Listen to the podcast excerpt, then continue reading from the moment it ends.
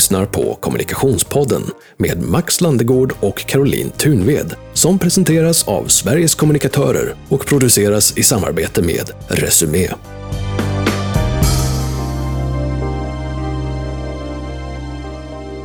Varmt välkommen ska du vara till Kommunikationspodden med Max Landegård och Caroline Tunved. Kul att du som lyssnar lyssnar. Har du förslag på människor som du gärna vill höra i podden så kan du gärna mejla oss, eller hur Caroline? Ja, gör det jättegärna. Jag har ett längre mejl men det är caroline.tunved.svkom.se Och du kan mejla till mig också om du vill. Då är det max storstadmedia.se. Vad är det som händer ju... Oj. Gud. Januari. Vad är det som händer just nu på Sveriges kommunikatörer, Caroline? Det händer massor. Vi har startat eh, året, igång året väldigt bra. Eh, för några veckor sedan hade vi Stora kompetensdagen eh, där du eh, var med som moderator och mm. vi har eh, eh, fortsatt jobba såklart med materialet utifrån det. Vi har dragit igång med mycket utbildning och kurser och webbinarier. Vi har ju också blivit fler Eh, alltså mitt team har växt. Vi har välkomnat två nya eh, kollegor. Och, Tackar. Ja, väntar in mm. en tredje. Mm. Så eh, eh, men det är väldigt mycket roligt eh, som händer. Och ja, den här våren är ju lite speciell för, för mig också för att jag ju samtidigt skriver en bok och det har jag aldrig gjort. Eh, och det gör jag tillsammans med Johanna Lindell på DIK. Så det är väldigt eh, spännande. Vad ska boken handla om? Ja, det man kan säga är att det kommer handla om såklart kommunikation och kommunikatörer och hur viktiga vi är i en samhällskontext, för att inte avslöja mer. Spännande. Mm. Det ser jag väldigt mycket fram emot. Mm. Då kanske jag kan få intervjua er om boken sen? Ja, Eller hur? ja det är kul. Det blir perfekt. Ja, perfekt. Och från det ena till det andra så ska vi nu ha Jonny F Kroneld som vår nästa gäst. Eh, kommunikationschef för Barncancerfonden. Nej, kampanjchef för ja. event och... Ev, chef för ja, event vi hämtar dig när, när vi är klara. Chef för event och kampanj. Okej. Okay.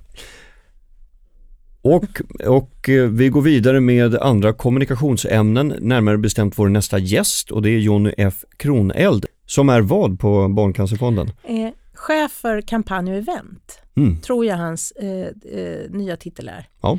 Eh, otroligt eh, eh, duktig eh, på marknadsföring, säger man så idag?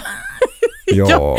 det, alltså han, John är ju, har gjort ett fantastiskt arbete på Barncancerfonden. Mm eh, i att, få, att lyfta varumärket och skapat konvertering. Och nu, eh, svåra ord då, men alltså handling till. För Barncancerfonden är inom ideell sektor och det är ju en insamlingsorganisation. Mm. Och ganska stor också, jag ska bara säga det om vi ska prata lite siffror. Mm. Barncancerfonden är den enskilt största finansiären av barncancerforskning i Sverige och 2021 genererades 505,5 miljoner kronor i insamlade medel. Mm. En halv miljard. Mm. Ja, men det är helt fantastiskt. Mm. Och det är, ja, John är stor del till det eh, arbetet, så det ska bli väldigt spännande. Jag vill också faktiskt prata om ett utmanande år som vi har lämnat, 2022, för insamlingsorganisation och bransch. Eh, och det vill jag prata lite mer med John hur han ser på, alltså vad händer med eh, när ett sånt stort krig slår till som Ukraina och då eh, gemene man i Sverige och världen då ju skänker pengar i stora belopp till mm. eh, det kriget såklart och alla de människor som, som lider inom kriget. Vad händer då med en forskningsorganisation som inte jobbar med kriget? Just det. Ja, finns mycket att prata om. Då välkomnar vi in honom i studion, Jonny F Kronell.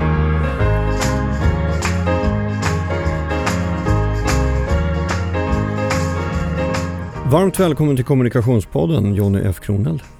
Tusen tack, så kul att vara här. Ja, kul att ha dig här. Vi var lite osäkra på din titel just nu. ja, min, ja, min... Är du kommunikationschef eller är du eventchef eller vad gör du? Jag är jag tänkte säga, hybridchef. jag är chef för kampanj och event, så det är egentligen marknadsteamet och eventteamet. Men om du frågar mig så är det samma för att det är också marknadsföring när det gäller eventen. Ja, verkligen. Så, så att det är ett väldigt spännande, stort team att Ja. leda. Så. Innan vi kliver in på Barncancerfonden, vill du berätta lite om din bakgrund? Vad har du Mm. gjort innan? Ja, alltså jag har ju en rätt brokig bakgrund skulle jag säga. Jag kommer ju tidigare från det amerikanska näringslivet mera och har varit allt från digital nordisk marknadsansvarig för Hewlett Packard. Eh, också jobbat med varumärkesfrågor och onlineförsäljningen på Hewlett Packard. Eh, jobbat en liten stint i USA, Palo Alto för HP, som är Hewlett Packard då. Och sen eh, har jag jobbat på Coca-Cola också som eh, kan man säga senior digital marknadsansvarig så att jag har jobbat mycket med att koppla ihop varumärke och försäljning men också digital innovation på Coca-Cola. Och där Var det i USA eller i Sverige? För Coca-Cola så var det i Sverige, Bryssel och London som jag jobbade. Hur, hur är det att jobba med kommunikation och marknadsföring i USA jämfört med Sverige? Eftersom det var i samma Ja. organisation fast på olika kontor. Ja, jag skulle säga jag satt ju i europeiska team så att jag jobbade rätt brett inom organisationen. Men eh, kanske att det är aningen mer politik. Skulle jag säga att man får förhålla sig lite till eh, den typen av diskussioner där man behöver vara rätt strategisk I USA internt. eller? Ja, skulle jag Okej. säga. Men på vilket sätt väldigt- då menar du? Ja, nej, men det är mycket, det är många olika, vad ska man säga, inom hierarkin så finns det väldigt många plattformar som man behöver förhålla sig till och ha diskussioner med rätt många fler personer än vad jag upplever att jag har i Sverige. Mm. Det är lite planare så att säga i Sverige. i- Ja, vad föredrar du? Eh, Jag tycker om utmaningar så jag tyckte att det var otroligt kul och givande att jobba eh, mot den amerikanska marknaden och europeiska marknaden. Mm. Men jag tycker att det är trevligt att kunna vara väldigt snabbfotad som jag upplever att man kan vara i Sverige på ett Mm. annat sätt. Mm. I alla fall i de organisationer som jag har jobbat. Ja, kortare beslutsvägar liksom? Eller? Helt klart. Helt Ja. klart. Mm. Det går snabbare. ehm, man kan fånga någon på kontoret. Ja, det beror på. Idag är det hybrid även där så att det är Mm. digitalt. Men det går fort Mm. på så sätt. Ehm, samtidigt kan jag uppleva att komplexiteten kommer mer och mer till Sverige också. Jag känner av att det finns, i och med att vi jobbar mer och mer med kanske globala projekt, Mm. globala satsningar, då blir man per automatik involverad på det sättet. Ehm, Vad mm. intressant att du tar upp det där, för det där är någonting som jag har tänkt i samband med covid. Mm. Att jag har bara märkt i min egen arbetsvardag. Mm. Pre-covid, nästan bara svenska. Mm. Post-covid, ja jag pratar 30% engelska på jobbet nu. Mm. Mm, vad kul. Så att det, ja, det, det blir mycket mer internet, ja, och Mm. Jag tror, det kan inte bara vara jag, Mm. utan att det har internationaliserats i en mycket högre omfattning. Mm. Mm. Eller? Ja, det tror jag. jag det är lustigt, jag- för vi, jag kom och pratade om det här i förra veckan om det engelska språket. Och det var för att vi, eh, Sveriges kommunikatörer då har haft uteplatsannonser. Och då har vi jobbat med eh, Trib som rekryteringsbolag. Och de har ju allt, de, deras språk är ju engelska. Och ehm, Sveriges kommunikatörer är ju svenskt. Liksom, så så att, det är klart att vi fick frågan varför vi hade engelska annonser. Och, eh, och, och varför Trib har det är ju för att jobba med inkludering Mm. på ett liksom enkelt sätt. Eh, därför att du går en mellanväg. Du Mm. ger fler möjligheten eh, att kunna söka det här jobbet. Så jätte, jätteintressant och det var ju också det vi ville för, på, på Sveriges kommunikatörer med språket. Mm. Sen i vardagen så pratar vi bara svenska eh, oftast och, och, eh, ehm, eh, och, och skriver på svenska. Men vi har faktiskt startat två eh, engelska. Vi har gjort om två kurser till engelska under våren. Ja. Jaha, tackar. Ja, Okej. ja. För att eh, många marknadsavdelningar eh, idag sitter ju med eh, där man är, har, pratar, har liksom engelska som corporate eh, språk. Ja, och ledningsgrupperna består också utav eh, engelsktalande Ja. ledamöter. Ja. Mm. Och du kommer ju alltid i den situationen också. Jag menar, vi pratar ju också svenska såklart på Barncancerfonden men vi har ju partners och eh, byråer, Mm. eh, mediehus Mm. där man pratar engelska. Senast förra veckan satt vi med Facebooks, eller Metas team Mm. i London. Eh, Klarna har ju en internationell organisation också där vi samarbetar nära. Mm. Och då blir det också möten på engelska. Så att eh, hela den här globala touchen så att säga på teamen den möter man på, jag håller med också, överallt. Mm. Ja, att det blir, exakt, det Mm. accentueras lite mer. Mm. Eh, Okej, HP, Coca-Cola, Mm. sen då? Jag har varit konsult också, jag har jobbat på Unicef med digital strategi. Eh, jobbat med allting som har med den digitala sidan och webbplattformar, kampanjkopplat. Eh, jobbade också ett kort som konsult på MTG, numera via Play med utveckling av via Free som knappt finns längre men mm. gratisversionen kan man väl säga av via Play. Nu är via Play var också en plattform som jag jobbade med men också framförallt lansering av linjära tv-program. Um, linjärt låter ju spännande idag. Uh, självklart släppte man det på streamingtjänsten också men, mm. men väldigt spännande. Mm. Och sen har jag jobbat som eh, konsult i olika andra format, eh, även som styrelseledamot och styrelseordförande. Nu är jag styrelseordförande för RFSLs insamlingsstiftelses styrelse mm. och sitter i Hundar utan hems styrelse också. Oh. Så det är, eh, det är väl två, två frågor som jag brinner väldigt mycket för som är viktiga och jag kände att jag vill lägga den tiden. Ja. Så. Och så hundar utan hem? Jajamän. Är det, är det många det som lämnar? mitt hjärta. Ja, ja, men, mm. men jag är själv inte hundägare. Men är, är det många mm. som herrelösa hundar i Sverige? Det här är framförallt fokus på hundar utanför Sverige. Så att vad vi ah, okay. gör, eller organisationen okay. som sådan hämtar hem herrelösa hundar på Irland, Polen, Ukraina, apropå det, har ju varit ett, ett väldigt speciellt läge. Mm. Ehm, så att det är över 5100 hundar som har räddats hittills från de här länderna. Sen omplacerar hundar utan hem även svenska hundar. Men det är framförallt hundstallet som är aktiva på den mm, fronten. Okej, okay, så man, man hämtar eh, herrelösa hundar i andra länder och säljer dem i Sverige? Ja, man kan säga att vi hittar eh, egentligen eh, adoptörer till hundarna. Så ja, sen betalar man ju en symbolisk summa då såklart. Mm. Men, men absolut så är det. Mm. Så man matchar olika hundar mot eh, specifika ägare för att det ska passa helt enkelt. Var har det kommit ifrån? Hund? Ja, det finns ett antal eh, brinnande själar tänkte jag säga som startade det här en gång i tiden för ett antal år sedan. Och, eh, Nej men för dig alltså? Ja, för mig. Ja. Jag älskar djur. Jag är, oh, de har en speciell plats i mitt hjärta. Jag har ju hållit på med hästar och även ponnyhoppning sedan jag var sex år. Haft hundar hela mitt liv. Nu har vi två rescues, apropå det, via Hundar utan hem hemma, två Amstaff-korsningar. Jesse och Baxter. Um, det är, men de är fantastiska, de tillför så mycket i ens liv. Mm. Apropå, mm. vi pratade lite om det tidigare, kvalitet och de här mm. vara i ögonblicket, att, att någonstans hämta den här energin. Och djur är ju utmärkta mm. kompanjoner när det gäller just den delen. Så det, jag ser det som livskvalitet att ha djur i mitt liv. Mm. Vi har en smilla, en ja. golden doodle, golden retriever kungspudel. Hon är grym. Mm. Golden Doodle. Ja, mm. de jobbar Låter som ju... en likör, men det är en hund. Ja, det är ju, de kommer ju från USA, det är en blandras, men de jobbar ju som vårdhundar i USA. Ja. Eh, främst. Och nu har de ju blivit jättepoppis under pandemin. Men eh, apropå sinne, jäklar alltså. Det, det är coola, det är coola grejer. Mm. Men är det är en kars, korsning av golden retriever och en pudel? Ja, kungspudel. Mm. Kungspudel. Ja. Är inte pudel en av de mest intelligenta hundraserna? Va? Eller? Ja, de, de är toppar, mm, absolut. Det, ja. Mm. Ja, det, det, ska man ju säga också inom, apropå barncancer och, och vård, så mm. har man ju hundar, vårdhundar mm. som är sällskap till cancersjuka barn. Ja. Så, mm.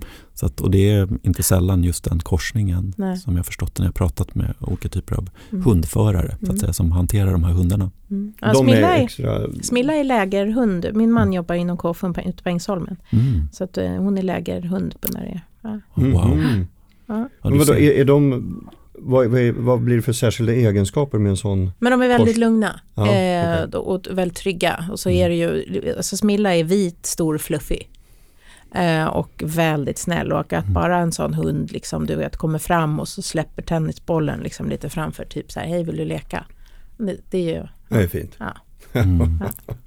ja. jag hade gärna skaffat hund om jag inte hade, jag har ju tre småbarn så mm. att eh, Ja, då kan man vänta lite. Då kan man vänta lite ja. grann. Ja. Okej, okay. så att eh, styrelseuppdrag och hur länge har du jobbat på Barncancerfonden? Fem år i år är det. Tiden går fort. Mm. Varför sökte du jobbet? För att jag kände att jag behövde få något slags, addera något slags mervärde till det jag hade jobbat med tidigare. Um, inget ont om det, det är fantastiska möjligheter och utvecklande arbete med otroligt mycket innovation, mycket frihet under ansvar, um, spännande miljöer, mm. Ehm, men jag kände att det var någonting som saknades just under den tiden i mitt liv.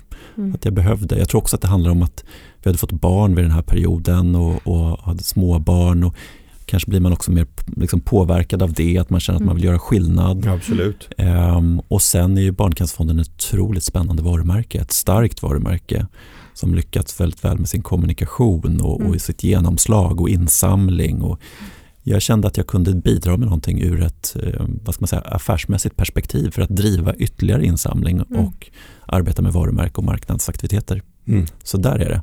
Ja. Mm. Det tycker jag är jättebra. Ja, fantastiskt. Det finns ju det finns en anledning till varför psykologutbildningarna, i alla fall historiskt, har haft både liksom Strebers och Class A-personer mm. som är 18-19 år och sen 40-åringar. Mm. Mm. mm. att man liksom bara, nej men nu är det dags för någonting. Liksom. Something serious. Liksom. Ja. Ja. ja, förlåt. Nej, ja, nej. Jag... Eh, hur självklart var det...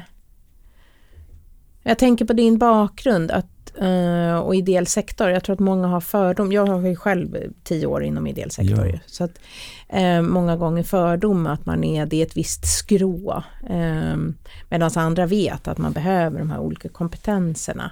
Mm. Var, det, var det utifrån, jag, jag, förstår också att det är du som person eftersom att du ju bara här har berättat om ditt stora, stora hjärta. Mm. Vilket jag gärna vill återkomma till. Mm. Men, men ehm, har du kunnat använda dem eh, skillsen och erfarenheterna som du hade inom din tidigare bakgrund in i Barncancerfonden? Absolut, mm. absolut. Jag skulle säga att det handlar också om vilken standard du sätter. Mm. När man kommer in, vad jag märkte var ju att det fanns ett otroligt, mitt team är så otroligt kreativa de är framåtdrivande och vill så otroligt mycket och deras bakgrund är inte heller enbart inom så att säga, NGO-världen utan kommer också från näringsliv, event, drivit företag och så. Så de har lite samma approach som jag har att okay, vi vill öka insamlingen, vi vill också förstärka, fortsätta förstärka varumärket, jobba med marknadsaktiviteter och event som en stor del av, av vårt team och vår enhet. Mm. Så vi har ju drivit det här och, och har en helt annan approach tror jag än kanske vad ska jag säga, allmänheten och deras syn på organisationer eller om man tittar på personer inom näringslivet som kan ha vissa fördomar mm. eh, om, om just NGO-världen. Mm. Så. Mm. Och det jag märkte är att det finns en otrolig kompetens. Eh, jag har ju kunnat applicera mycket och också, ska vara helt ärlig, samarbete mellan mina tidigare arbetsgivare och Barncancerfonden. Eh, vilket är otrolt häftigt. Så att det går, det knyts ihop, det mm. man knyter ihop säcken så att säga. Mm. Helt klart. Mm. Um, sen finns det mycket mer jag skulle vilja göra. Men, men det får man återkomma till. Så, så var det. Nej, men jag har många idéer på samarbeten, partnerskap, eh, olika typer av nedslag och aktiviteter. Vissa kan man prata om, andra inte. Eh, som jag skulle vilja trycka på knappen på. Mm. Men allt har sin tid så man får liksom vänta in det också tills alla är redo. Mm. Eh, men det är också en del av det roliga. Alltså en grej som jag tänker på, det är kanske en konstig fråga, men ni jobbar ju för ett väldigt gott syfte.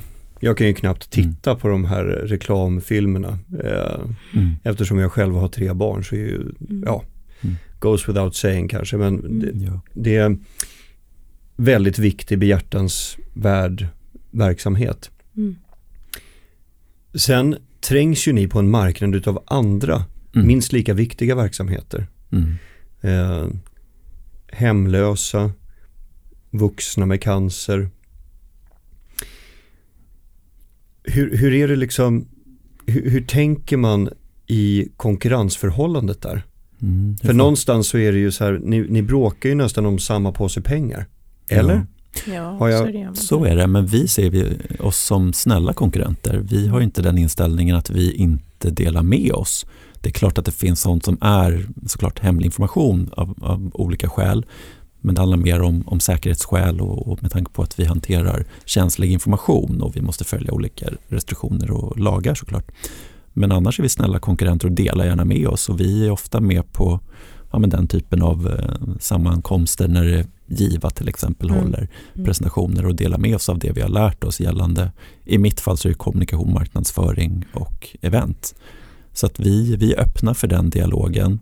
Um, men sen är det klart att här, om man tittar på ett medieutrymme som ändå är hyfsat begränsat så, ehm, så har vi lyckats bra. Absolut, vi har byggt starka mediepartnerskap skulle jag säga med en rad olika aktörer där vi får mycket gratisutrymme, ett så kallat fillerutrymme om man så vill. Eh, och det är också en del av framgången. Mm. Att den exponeringen, den synligheten, den driver ju insamling. För när vi syns så samlar vi in pengar. Mm. Det en tydlig koppling. Och det är något som vi jobbar mycket med, just den relationen och också att skapa innehåll som vi pratade om tidigare, då, jag och mitt team.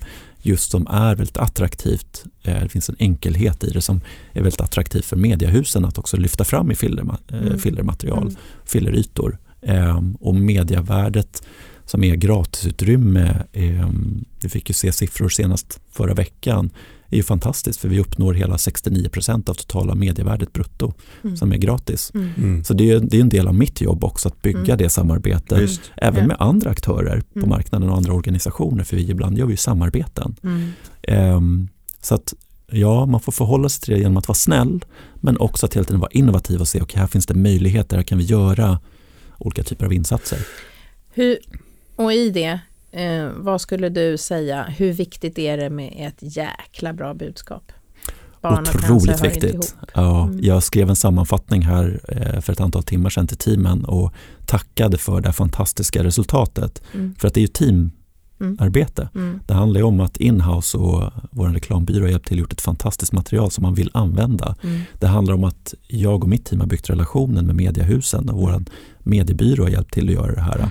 Det handlar också om, vi hade ett stort värde på eh, influencers och ambassadörer under 2022 också. Och det är pro bono-arbete. Vi betalar aldrig våra nej, influencers nej. och ambassadörer. Så det har ju teamet i mitt team som jobbar med ambassadörer jobbat stenhårt på att aktivera. Mm. Eh, över 6 miljoner i totalvärde mm. 2022. Mm. Så de har gjort ett fantastiskt jobb. Men där ser vi också att det här är teamarbete. Det är inte så att jag kan sitta och säga ja men det här har jag gjort. Utan vi har samlat trupperna och vi har gjort vårt bästa tillsammans. Kan, jag, jag, vet inte hur pass känt det här är, men jag, jag, eller hur pass utbrett det är ska jag säga. Eh, jag gjorde ett jobb åt en beställare och då fick jag anledning att prata med en, en kvinna som i sin tur hade gett pengar till vad hon trodde var ett välgörenhetsevent mm. arrangerat av en influencer. Och den här influensen, eh, korta versionen, stack med pengarna. Så det blev ingenting till de här välgörenhetsorganisationerna som, Oj. som influensen ja, sa sig mm -hmm. samarbeta med. Utan det blev liksom, ja, en, en, en spott i floden. Mm. Mm. Är det ett problem?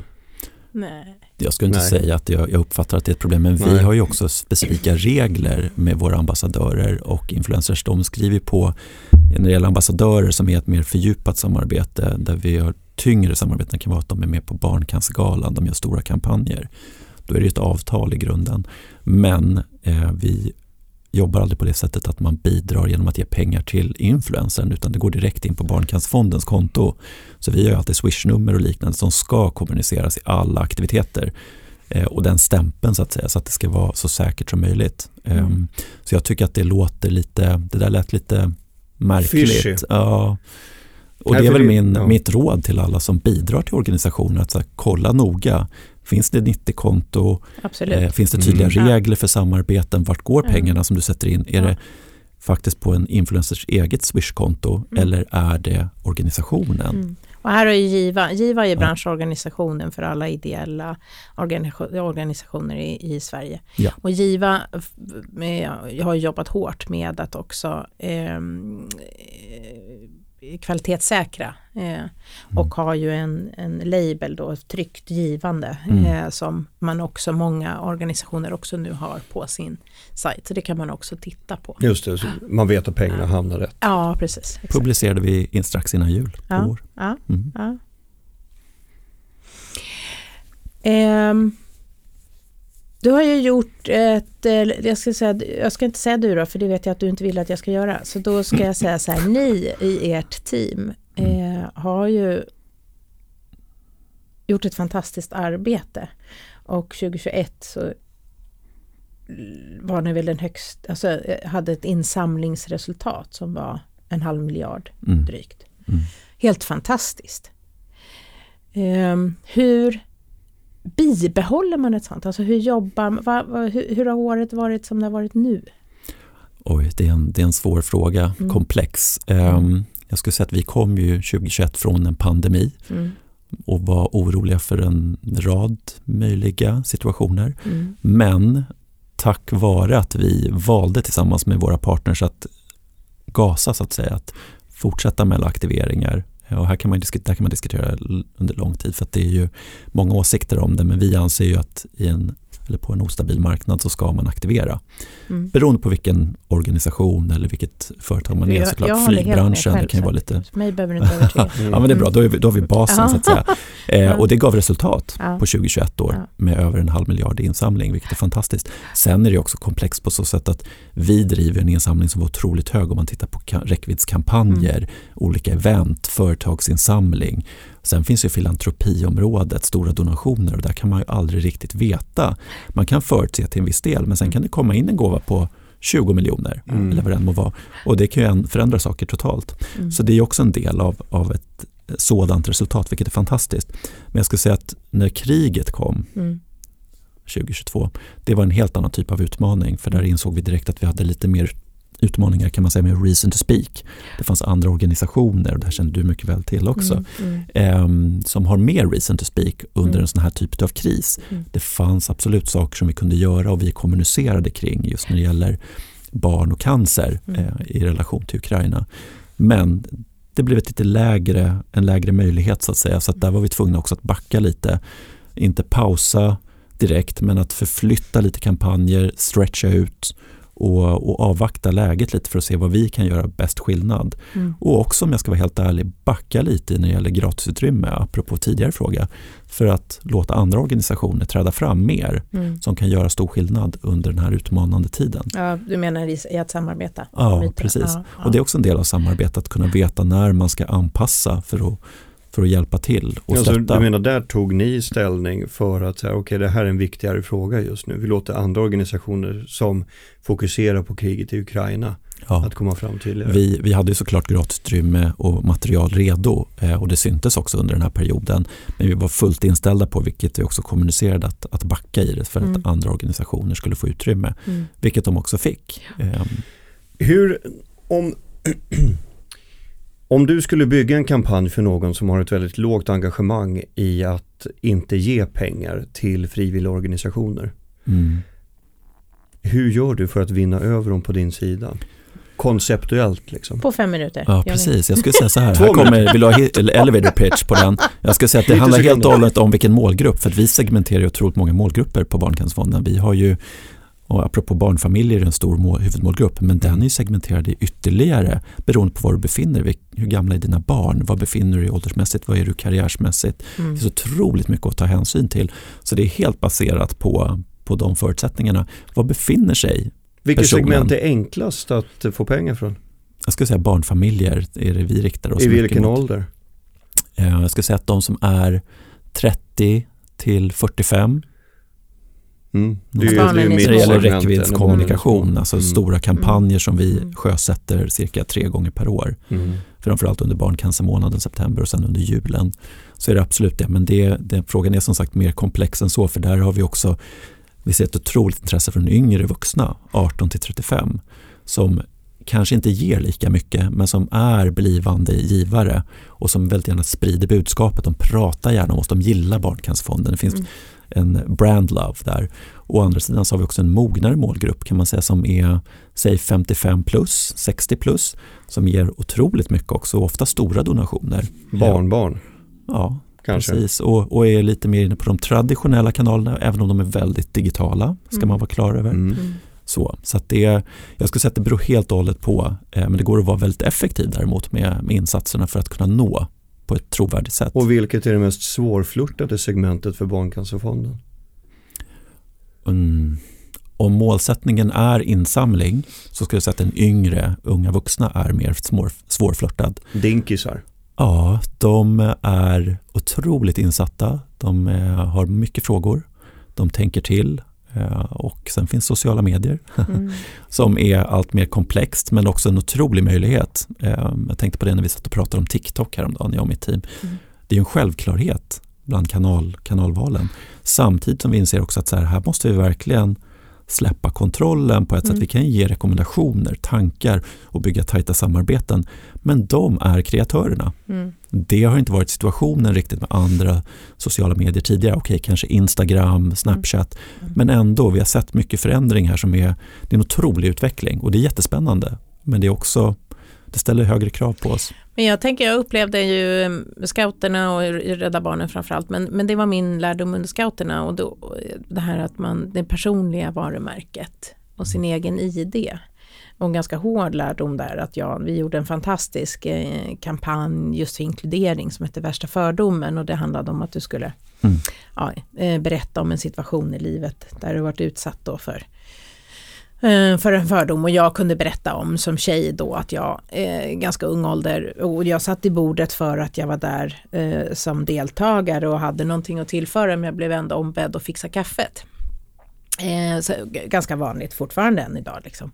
Eh, men, men då när vi gjorde de här så, så enkla, man, vet, man brinner för en kampanj och, man, så, och sen så gjorde vi en sån här launch och så gick det ut och influencerna jobbade med sitt och alla var så duktiga.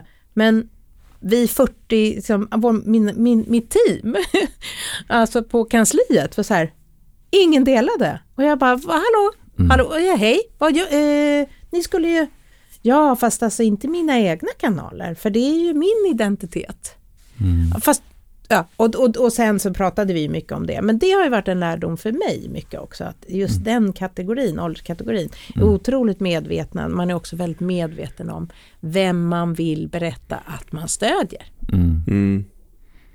I sitt personliga varumärke. Mm. Så det är ju en ytterligare add-on i komplexiteten. I oh ja, oh ja. Det. Ja. Man måste lära känna sina målgrupper och följa med i utvecklingen mm. för att de förändras. Mm. Även om man inte tror det så förändras de över tid också. Mm. Det händer så otroligt mycket med hur yttre omständigheter påverkar. Så. Mm. så det, det Vill du ta spännande. ett exempel på det?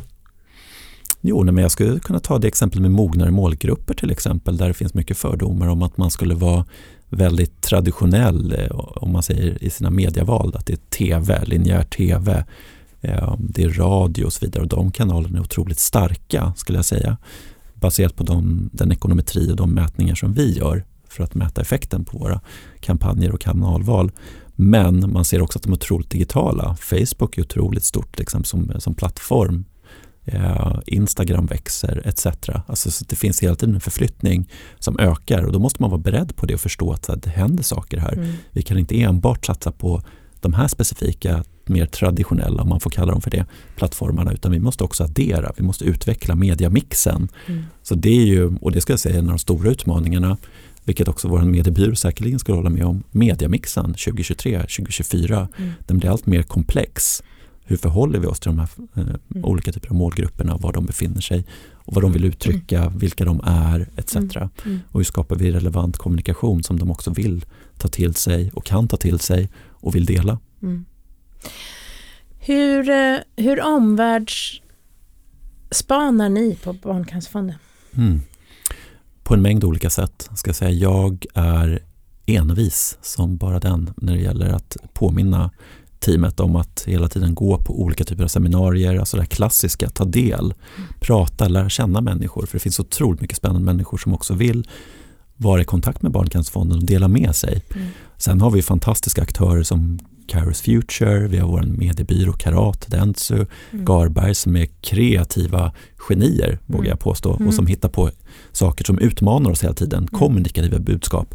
Det är inte allting som funkar, men mycket av det här kreativa är fantastiskt och går alltid att applicera eller omarbeta och justera och det väcker oss också så att vi mm. blir vassa och stå på tå. Mm. Ehm, så. så det är en del i det hela, men jag tror också att vi är som individer väldigt nyfikna att våga ställa frågor och vara lite jobbig mm. är en viktig del av det. Mm. Ja, och sen att vi hämtar hem det, fångar upp det, okej vad är det som är relevant här? Ja, men jag tänker också bara det faktum att vi sitter här idag och utbyter erfarenheter är ett sådant exempel. Mm. Man måste vara ute. Mm. Det var så spännande, vi, när, eh, några veckor sedan så hade vi Sveriges kommunikatörer hade vår stora kompetensdag och en mm. av våra huvudföreläsare var eh, Roshi och Nicole från All of Us. Mm. Um, som ju jobbar eh, som ett stort nätverk idag, eh, drygt 2000 eh, med annan etnisk bakgrund och de jobbar med inkludering och mångfald. Liksom. Mm.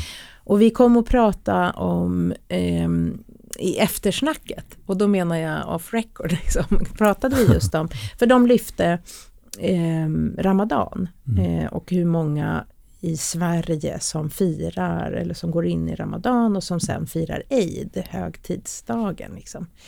Eh, och, och det vet ju jag inom, inom eh, Ramadan och, och Eid. Och nu, nu ska jag säga det på, för jag kan inte allting, men jag vet att en del är att ge X procent tror jag mm. av sin inkomst i gåva. Mm.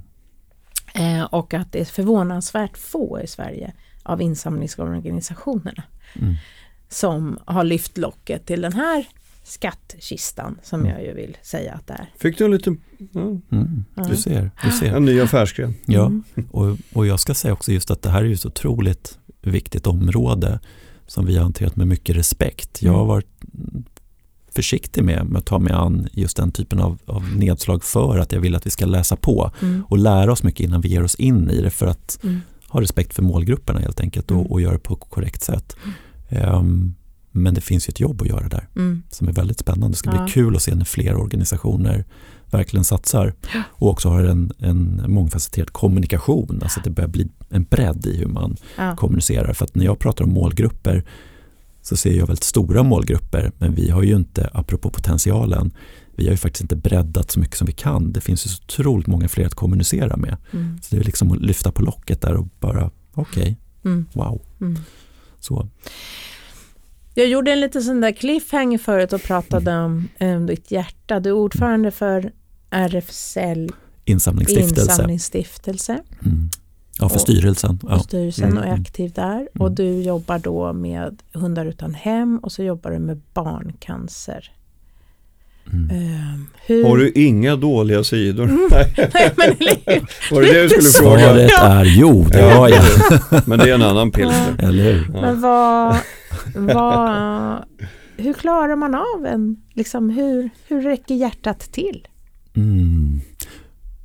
Oj. Ehm, jag är nog väldigt bra på att fokusera. Mm. Jag, jag, har fått den här frågan i liknande format tidigare. Mm, jag tror att jag är van vid att fokusera. Alltså när vi jobbar med våra ja, men day to day så att säga med kampanjer, event, allting som vi gör på till exempel Barncancerfonden så är vi fokuserade på insamlingen för vi vet att det kan göra så otroligt stor skillnad. Vi har nått 85 överlevnad när det gäller barncancer. Vi kan göra mer och vi måste göra mer. Vi måste nå 100. Ja, förlåt, du, du pratar om att jobba fokuserat. Alltså, ja, precis. Till stor skillnad från hur jag intervjuar folk. Men, ja. Det var en fokuserad fråga. Helt, helt associativt. Ja. Ja. Um, nej men vi jobbar otroligt fokuserat och, och, är väldigt fokuserade på just vad målsättningen är. Vi vet att pengarna kan göra skillnad. Så det är där vi fokuserar. Sen är det klart att vi har ju dagar, precis som en annan person eller alla andra, som går upp och ner när vi jobbar med den här typen av content. Mm. Vi träffar drabbade barn och familjer. Det är oerhört tungt. Ehm, men vi ser också att vi faktiskt gör framsteg. Och på samma sätt om jag tänker med organisationen Hundar utan hem. 5100 eller över 5100 hundar hittills som är räddade och omplacerade. I världen? Väl? I världen, ah, precis. Ja, ja, sant. Um, så att det, det är otroliga resultat. Det går att göra skillnad. Och vad är alternativet? Att inte göra någonting? Det, Ja, Nej, det, det finns ju inte som jag ser det. Mm. Så då är det bara att kavla upp ärmarna och så kör vi eh, och kan åstadkomma Men vad är din ventil? Min ventil, mm, vi pratade lite om... Oh. Ja men jag tänker det måste ju vara, det måste vara otroligt tungt mm. och liksom Mm. Jag menar, mm. tänk dig under en vecka och så har du träffat eh, sex, sju familjer vars barn har cancer. Jag menar, mm. du har ju mm. själv barn. Mm. Hur, hur, får du en load-off liksom? På många olika sätt skulle jag säga. Jag eh, springer väldigt mycket. Jag tillbringar mycket tid med hästar, stallet, så jag mm. rider. Allt det här är ju in the moment mm. aktivering. Alltså man måste vara närvarande. Man är ofta med sig själv. Eller ja, när du rider så är det ju faktiskt två mm. där du ska komma överens. Men det är ändå ett fokus. Det är väldigt mycket här och nu. Och jag tror att det är väldigt avgörande för att faktiskt kunna få återhämtning. Sortera tankarna. Ibland när jag går ut och springer, jag kan köra långlopp eh, eller långdistans och då minns jag inte särskilt mycket från själva löprundan utan att jag springer på. Men jag tror att hjärnan också processar så otroligt mycket, precis som när du går och lägger dig. Mm. Den reder ut saker och ting. Mm. För att när man har tränat eller sovit, haft en god natts sömn så känns allting mycket lättare. Det känns som att det finns lösningar. Um, så att jag tror att någonstans där finns det den återhämtningen. Um, men som, precis som alla andra också, hänga med familj och vänner mm. och bli inspirerad, mm. apropå inspiration mm. som vi får här när vi sitter här nu. Mm. Det är ja, jag håller helt med. Jag, jag har en kompis vars uh, dotter är väldigt svårt sjuk. Och mm. Eh, så såg jag på Facebook att han hade börjat med thaiboxning. Jag mm. bara yes! Mm. Ja, få ta händerna. Ja, gud. Det, ja, det passar honom perfekt. Ja. Mm. Ja, och då ser man också stegvis hur bilderna börjar ändra skepnad. Ja. Ute med det andra barnet, mm. fritidsaktiviteter, mm. natur, soluppgångar. Mm. Mm. mm. Det är otroligt det är viktigt. viktigt med... ja, men just det här in the moment, det där, det där tror jag stenhårt på. Alltså någonting som att man skiftar fokus från sådant som kan få tanken att sväva iväg ja. till att få tanken att helt och hållet behöva blåsas ur och så måste man vara helt och hållet instinktiv. Mm. Ja. Det, mm. det håller jag helt och hållet med om. Ja. Det är början på 2023. Mm. Eh, det är också det kinesiska året börjar ju också. Mm. Kaninens år, vattenkaninens år ja. och gin. Mm. Gin och tonic? Nej. Nej, menar... alltså gin och yang. Ja, jag förstår. Mm. Jag förstår. Jag försökte vara lite rolig där ett ögonblick. Ja. Och vi pratade om det här hemma igår, för min man sa då, vadå vattenkanin? Det finns inga vattenkaniner. Men alltså det är ju då de här symbolerna, djuren inom kinesiska mm. kalendern. Eh, och sen är det elementen och nu är det då vatten och så är det yin och yang som växlar. Eh, och jag blev så lyft igår för att eh, då läste jag vem kaninen är. För mm. kaniner brukar man inte höra så mycket om tyckte jag. Man hör när man är tuppens år och tigerns år som det precis har varit. År. råttans mm. år eller apan och guldapan, för att inte tala om guldapan, då ska ju alla barn födas. Och sådär. Men kaninens år eh, är bland annat fred och harmoni. Mm. Var inte det lite häftigt att det kom just nu? I ett tidevarv. Är det vatten, De har kanin? 60 år. Mm. Uh, och då råkar det liksom den här, nej inte just vatten och kanin utan kanin överlag. Okay. Lugn och harmoni. Lugn och harmoni. Fred och harmoni. Mm. Mm. När det som mest behövs. Ja. När det som mest behövs, är det inte lite mm. häftigt? absolut. Mm, det det. Vad ser du fram emot 2023? Mm. Ja, det jag mest ser fram emot, eh, jag är lite rädd för att uttala, men jag hoppas att vi kan komma till en plats där vi eh, behandlar varandra med respekt. Nu pratar jag mm. ur ett globalt perspektiv. Eh, och lyssnar mer. Det känns som att det är en värld i kaos. Mm. Eller det är en värld i kaos. Det är mycket, så mycket som händer som känns otroligt onödigt. Det är min känsla. Mm. Ja, och också på samma gång så tydligt att organisationer mm. som gör skillnad behövs. Mm. Så otroligt viktigt det arbetet. Um, Såg ni DNs ja. första sida igår? Första första sida?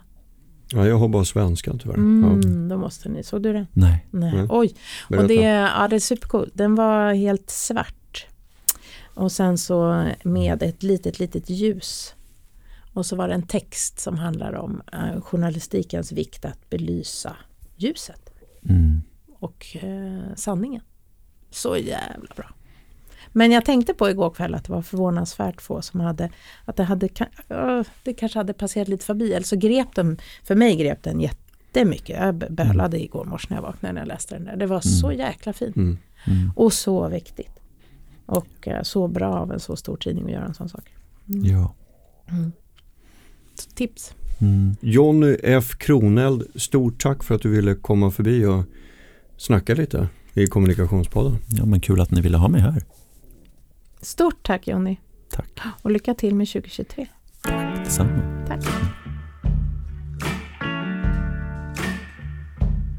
Du har lyssnat på Kommunikationspodden som produceras av Storstad. Tack för att du har lyssnat. I'm lost in the light I pray for the night To take me, to take me to after so many words, still nothing's heard. Don't know what we should do. So if someone could see me now, let them see you.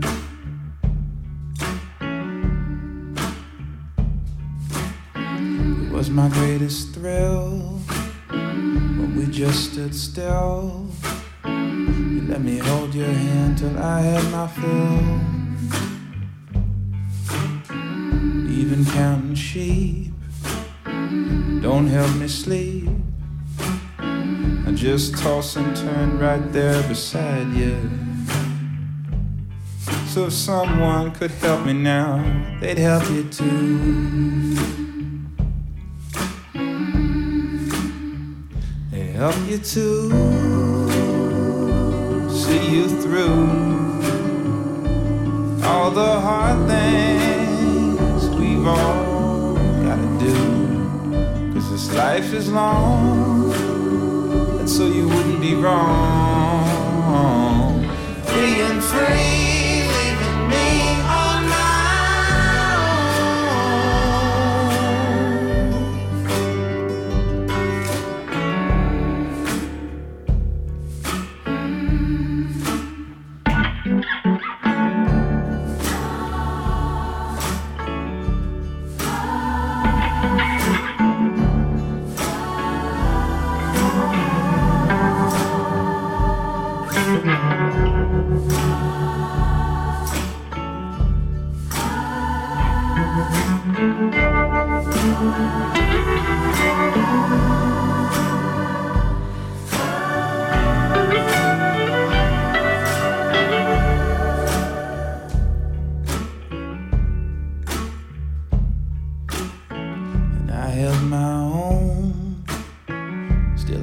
Rattled your bones.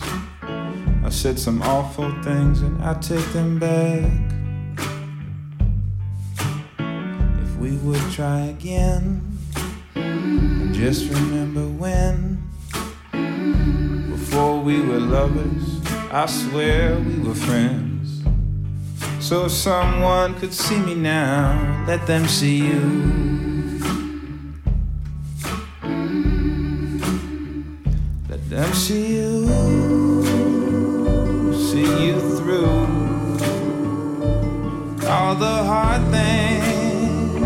Gotta do. Cause this life is long, so you wouldn't be wrong.